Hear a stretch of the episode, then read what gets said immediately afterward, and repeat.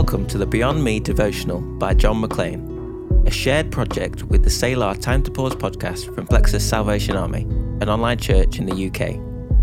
Over these 40 days, we want to firstly deepen our appreciation for all that Christ did on the cross.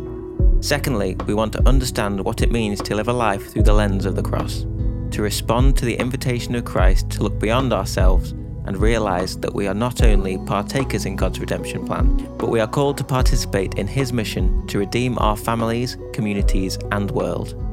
Together, we aim to express, embrace, and embody what it means to be redeemed by God. So grab your coffee and get ready to spend some time with God as we look beyond ourselves for a fresh encounter.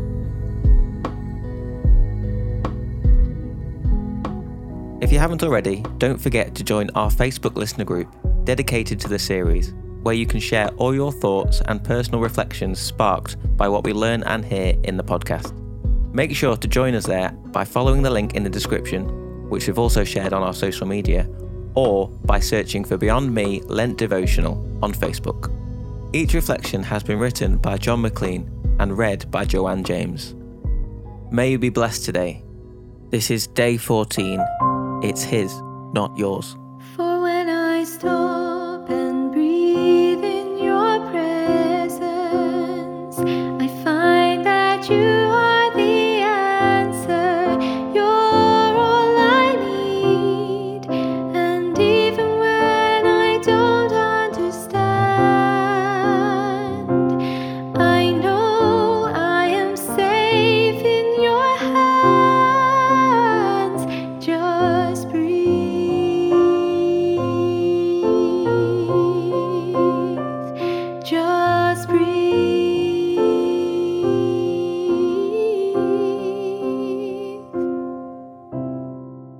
Psalm 24 The earth is the Lord's and everything in it. The world and all its people belong to him. For he laid the earth's foundation on the seas and built it on the ocean depths. Who may climb the mountain of the Lord? Who may stand in his holy place? Only those whose hands and hearts are pure, who do not worship idols and never tell lies. They will receive the Lord's blessing and have a right relationship with God their Saviour. Such people may seek you and worship in your presence, O God of Jacob. Open up ancient gates, open up ancient doors, and let the King of glory enter. Who is the King of glory? The Lord strong and mighty, the Lord invincible in battle. Open up ancient gates, open up ancient doors, and let the King of glory enter. Who is the King of glory? The Lord of heaven's armies. He is the King of glory.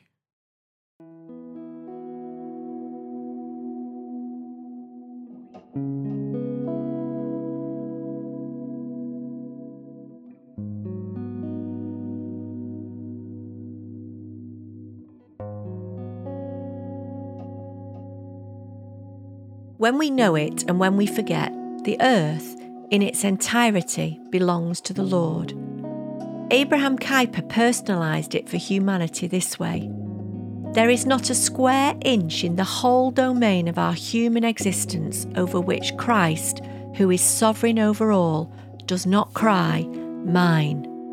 That is true, whether we recognise it or not, but workloads pile up, kids run late, deadlines for work ambush us, social calendars tangle, Little meddling screws need tightening around the house, and we forget. Suddenly, the world only feels like mostly, or maybe even partially, Christ's. Self centered living, self serving priorities, and self oriented love works to carve out slivers of the world where I can be sovereign. Truth be told, I'm terrible at it, but I find it difficult to admit much less give it back. Lent is that spring cleaning for the soul, the season to look beyond me, where we look at the suffering and sacrifice of Jesus and join him. His sacrifice won him the world back from brokenness. So, as an aside, it's his twice once in creation and again in redemption. our sacrifice and reflection during Lent don't buy us a portion of His world. Instead, it's a chance to let Him remind us how very much it really is His and how very good He is at caring for us in it.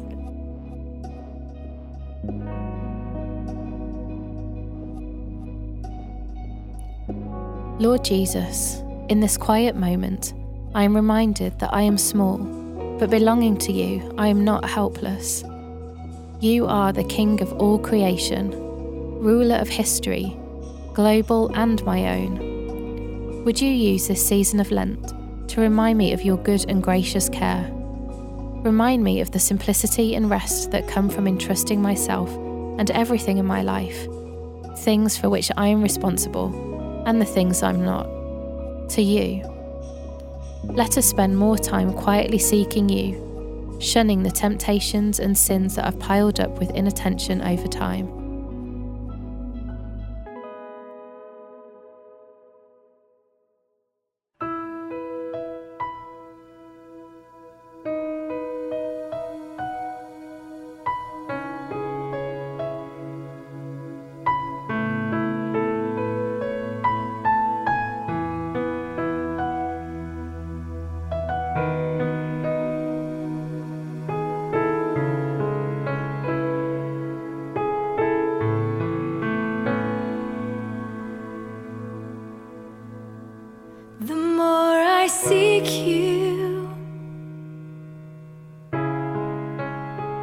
The more I find you,